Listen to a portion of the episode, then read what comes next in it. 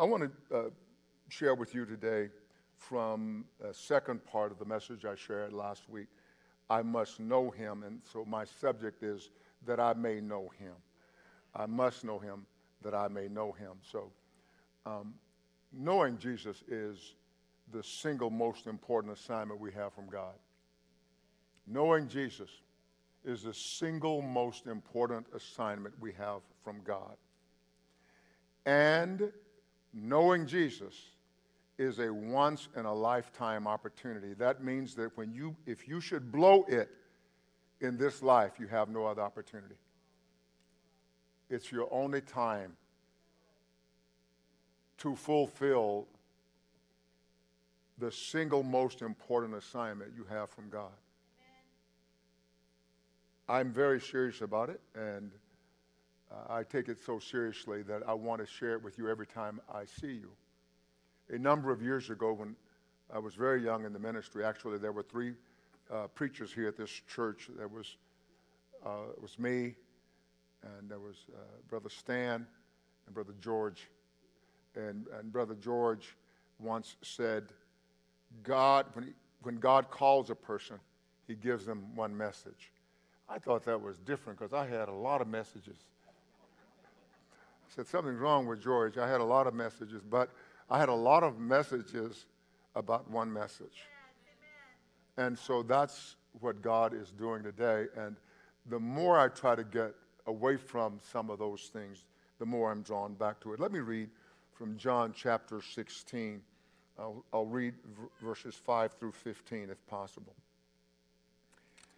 Jesus says, But now I go away to him who sent me, and none of you asks me, Where are you going? But because I've said these things to you, sorrow has filled your heart. Nevertheless, I tell you the truth. Jesus says things like this often in the Gospels. He says, Nevertheless, even though sorrow has filled your heart, even though you don't understand, even though you want something different than what I've told you, I tell you the truth. It is to your advantage that I go away. Looking at this on the surface, I would have said to Jesus, That can't be. Because you're God's everything. But he said, It is to your advantage that I go away. For if I do not go away, the helper will not come to you. But if I depart, listen, I will send him to you. Jesus is saying that their work was a different work. Same Spirit, a different work.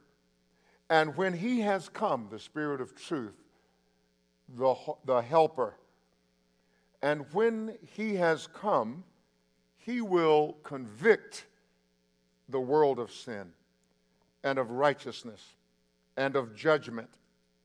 He will convict, He will bring conviction to people of sin, righteousness, and of judgment. Jesus goes on to explain, he says, of sin because they do not believe in me. Will, he will convict them of sin. They do not believe in me. And the world right now does not believe in Jesus. When actually, when we mention the name Jesus, they want to go to another subject very quickly. He said, of righteousness because I go to my Father and you see me no more. I'm going to the Father and you will not see me. Of judgment because the ruler of this world is judged. The ruler of this world is judged. He is exposed.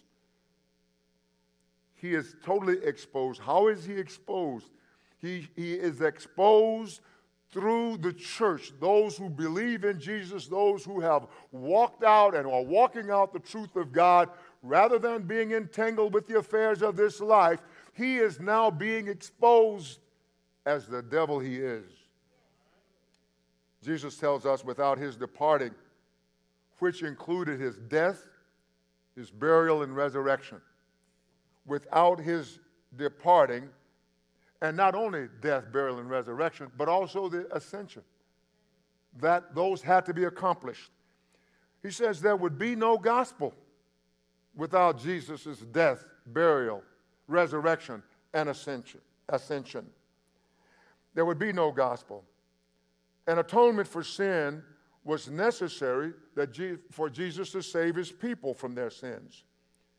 Also, unless Jesus departed, there would, have, would not have been a glorified Lord because his mission would have been incomplete.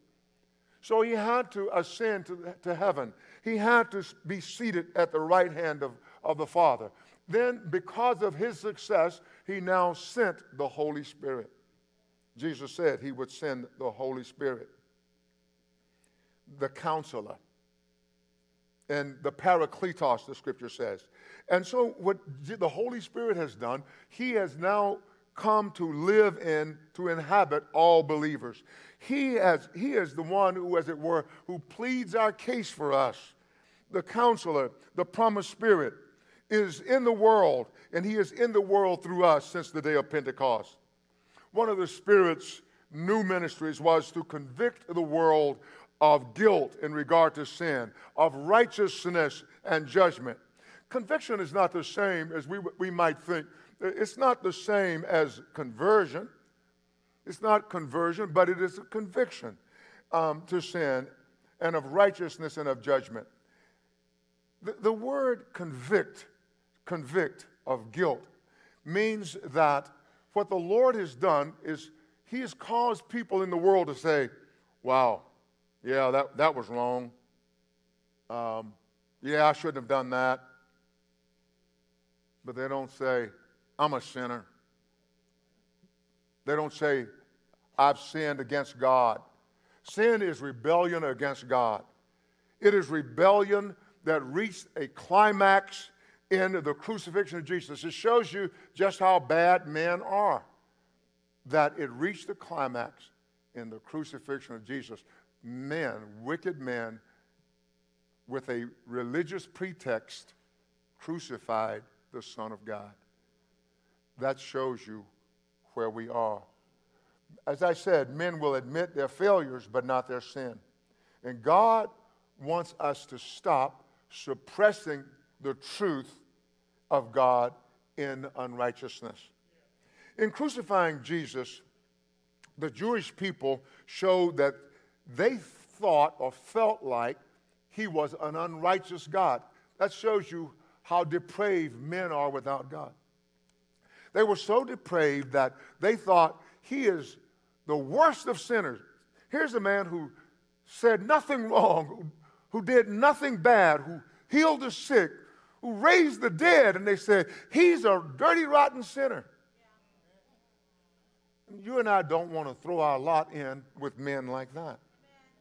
So they, they, they thought he was unrighteous. The uh, that only a wicked person should be hung on a tree and be under God's curse.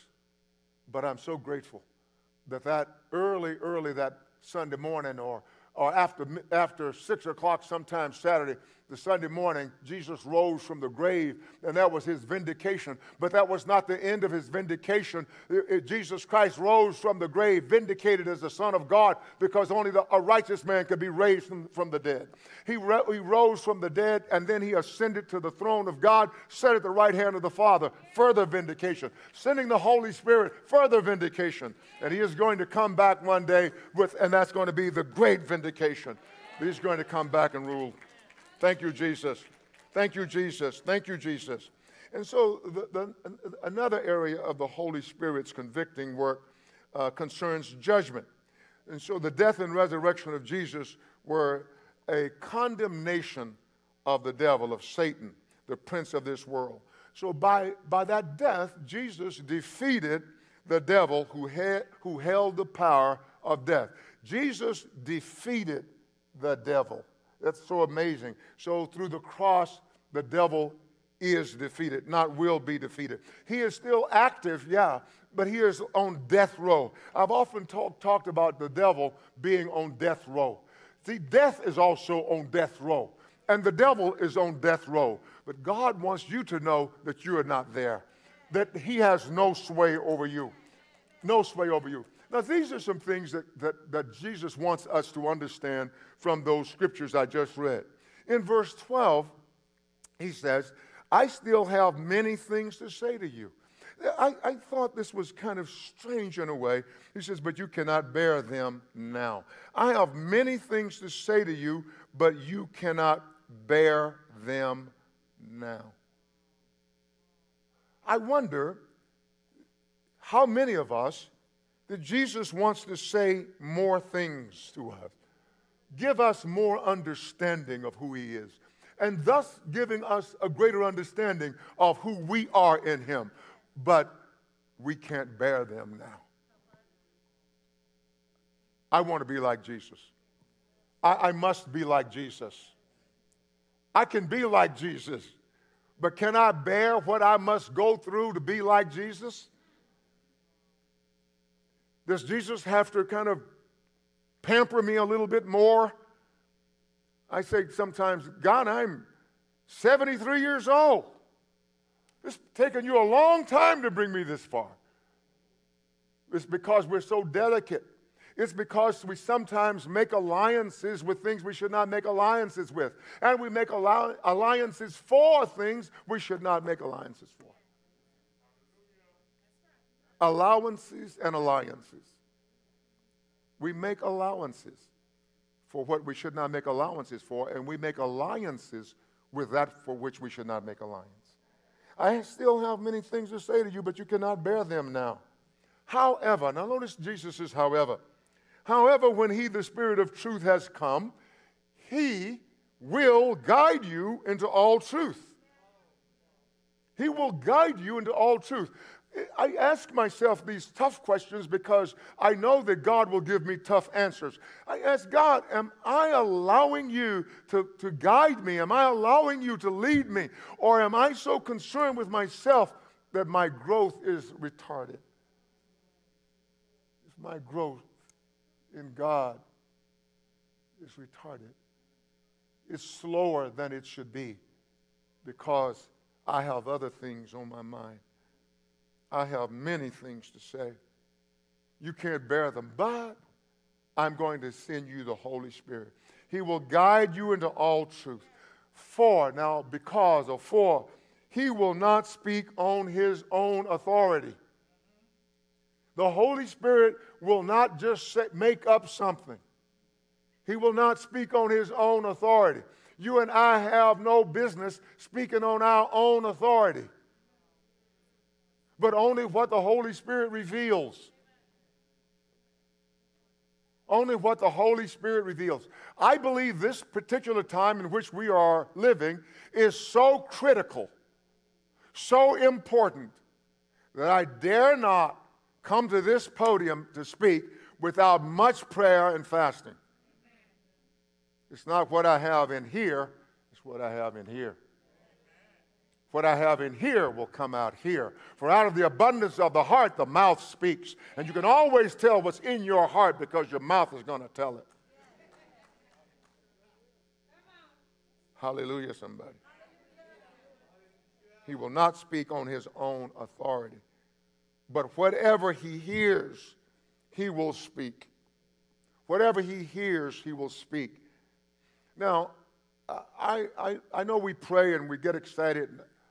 I'm no different than you. I've gotten excited and I've, I've prayed about things. But one thing I've learned a long time ago is that I don't tell the Holy Spirit what to do.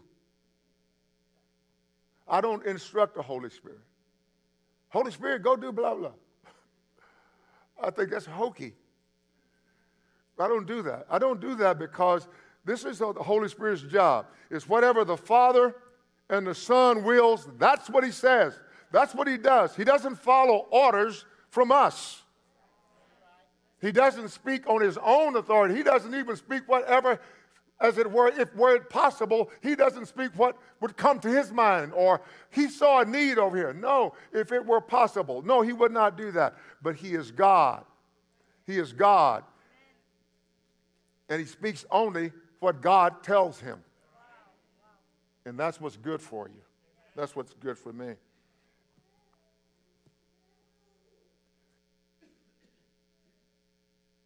Jesus says, and he will tell you things to come. Do you know things to come? Do you know from the Holy Spirit things that come? Or are you only in the moment controlled by situations and circumstances?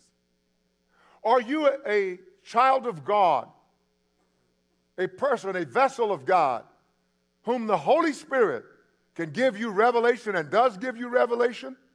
Wow, that's who we are. That's what we're supposed to be doing. We are to reveal God every day to worldly people. That's what we're to do. That's the Holy Spirit's job in the world. Wow. Wow. He will tell you things to come. He will glorify me. He will glorify me. When I was, I was in a particular place and I was preaching Christ, Christ, Christ, Christ, Jesus. It was, if I may say so, I thought it was very revelatory, very revelatory. And I was preaching in this particular case in a Pentecostal setting, and I can say that because I come from those roots, and so I can talk about them, you know. They always say, I can talk about them because I'm one of them, you know. So uh, I came from this Pentecostal roots, and so the, the, this big, this big uh, Pentecostal bishop got up, and he was trying to negate what I had said about Jesus because one, re- uh, he started saying, no, Holy Ghost, Holy Ghost, Holy Ghost, we're, we're Holy Ghost people, Holy Ghost. I'm thinking, what? do you seem to, you seem to think that there's jealousy in the Godhead. The Father's jealous of the Son, and, and if the Son gets too much glory, the Holy Spirit's all there pouting. No, those are human traits and characteristics. It doesn't come from God. Listen, God has done something tremendous for us. He says He will glorify me. And so the Holy Spirit's job in the world is to always glorify Jesus he always wants to emphasize Jesus because Jesus has been underemphasized by the man, and we Christians sometimes are a little threatened and we don't emphasize him enough. We'll tell it privately, yeah, but do we publicly? Hallelujah, somebody. This is an age that needs the church to come alive. This is an age that everything is coming out of the closet but the church. Everything. Painful things. Now, let me just say this. This wasn't my message. I'm going to say it. I'm going to move on. Even if you have somebody in your family that is not living right, you don't live wrong because they don't live right. You know, while they're alive, there's hope. He's a God of hope. You don't have to go to the other side to prove that you're okay.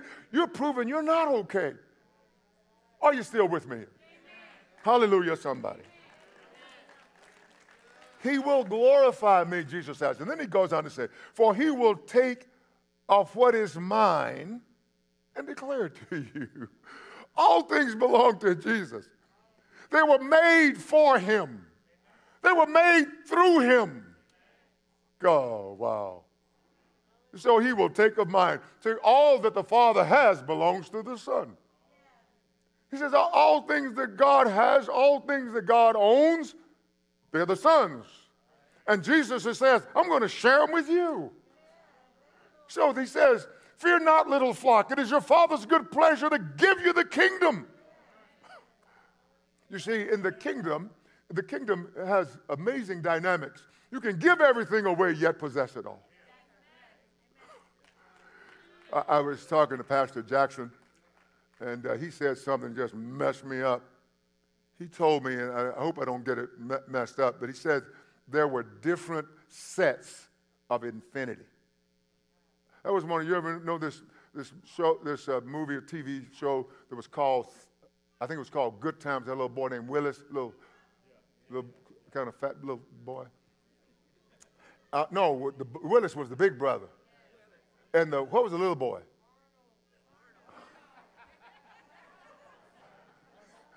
Arnold. I didn't, I didn't know. but he would go, What you talking about, Willis? And so when, when, Pastor Jackson was talking about there were different sets of infinity, and he was explaining, I said, You, you mean tell me you can have infinity like this, and it's, it's, it's from one, it's, it's never an end, and then you can have one like this, and another like that. I said, What you talking about?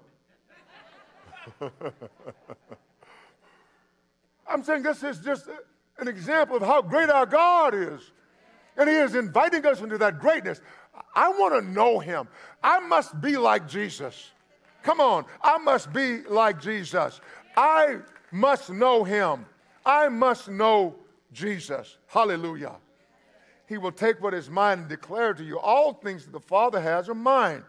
Therefore, I said, He will take of mine and declare to you. Knowing Jesus and His work. In Philippians, Philippians chapter 3, verse 10, uh, he says, He shows us uh, something so beautiful. He says, That I may know Him, Paul says, that I may know Him. Paul, this, the aged apostle, says, That I may know Him. And he called himself Paul the aged, and he wasn't as old as I am. Had a lot of miles on him, been beaten a lot. Some of the, the church didn't want him to be their apostle because he wasn't good looking, been beat so much. You know, what was then is now. That I may know him and the power of his resurrection. This is for you.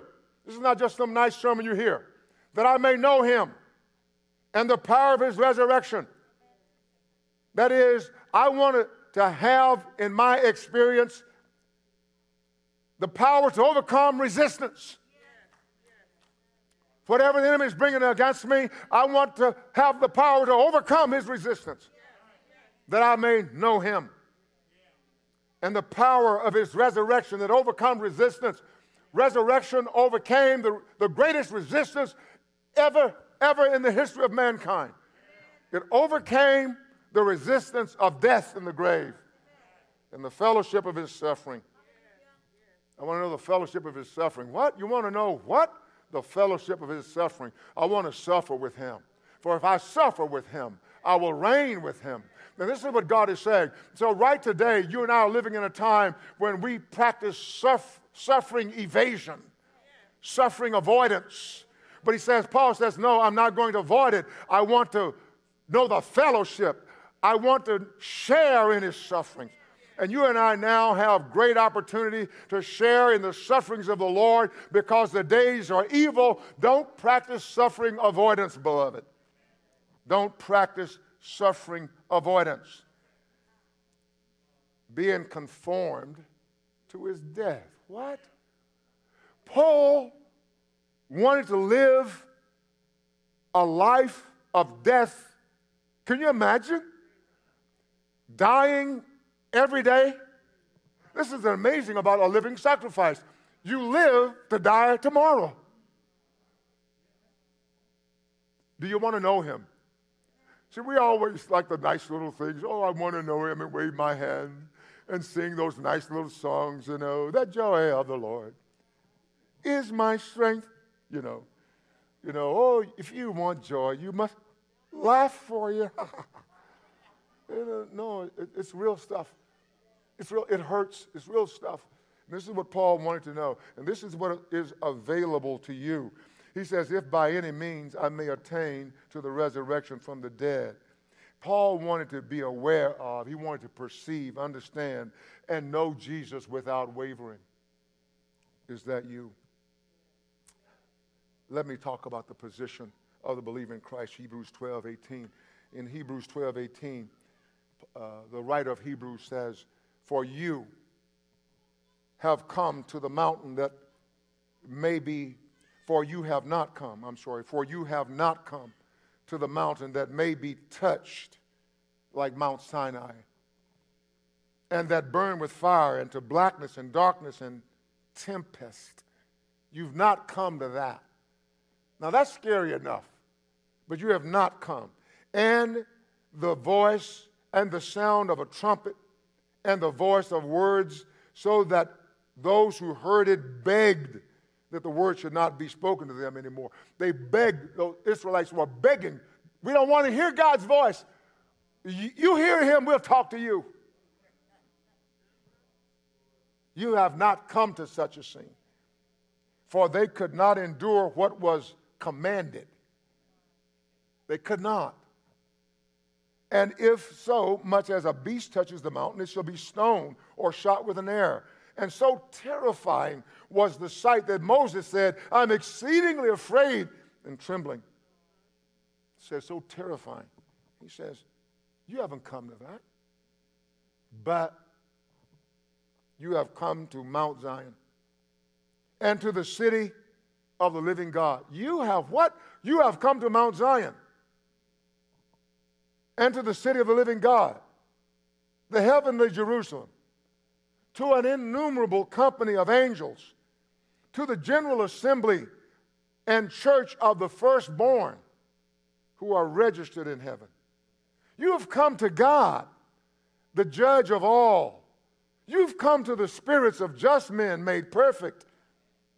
You've come to Jesus, mediator of the new covenant. And you have come to the blood of sprinkling that speaks better things than that of Abel. You have come to God Himself. If you just take these and lay them side by side, Paul says that old covenant had glory. But when you look at this glory, he said it's as though that had no glory at all. I remember seeing in living color Charlton Heston playing Moses. Boy, was that amazing! Wow. He says, that's nothing compared to what you have received. And this is the God that He wants you to know. But you can't get entangled with everything concerning this life and know Him. Let me say this again you have come to Mount Zion, to the city of the living God, the heavenly Jerusalem. You have come to an innumerable company of angels that cannot be counted. Don't forfeit this. Don't forfeit the reward of internalizing and walking in this. You have come to the General Assembly and the church of the firstborn who are registered in heaven. We've got brothers and sisters who walk the earth like, like you are. Right now, they're in heaven waiting on us. That's who you have come. That's what you've come. It's not about these local lots and plots. Don't be deceived.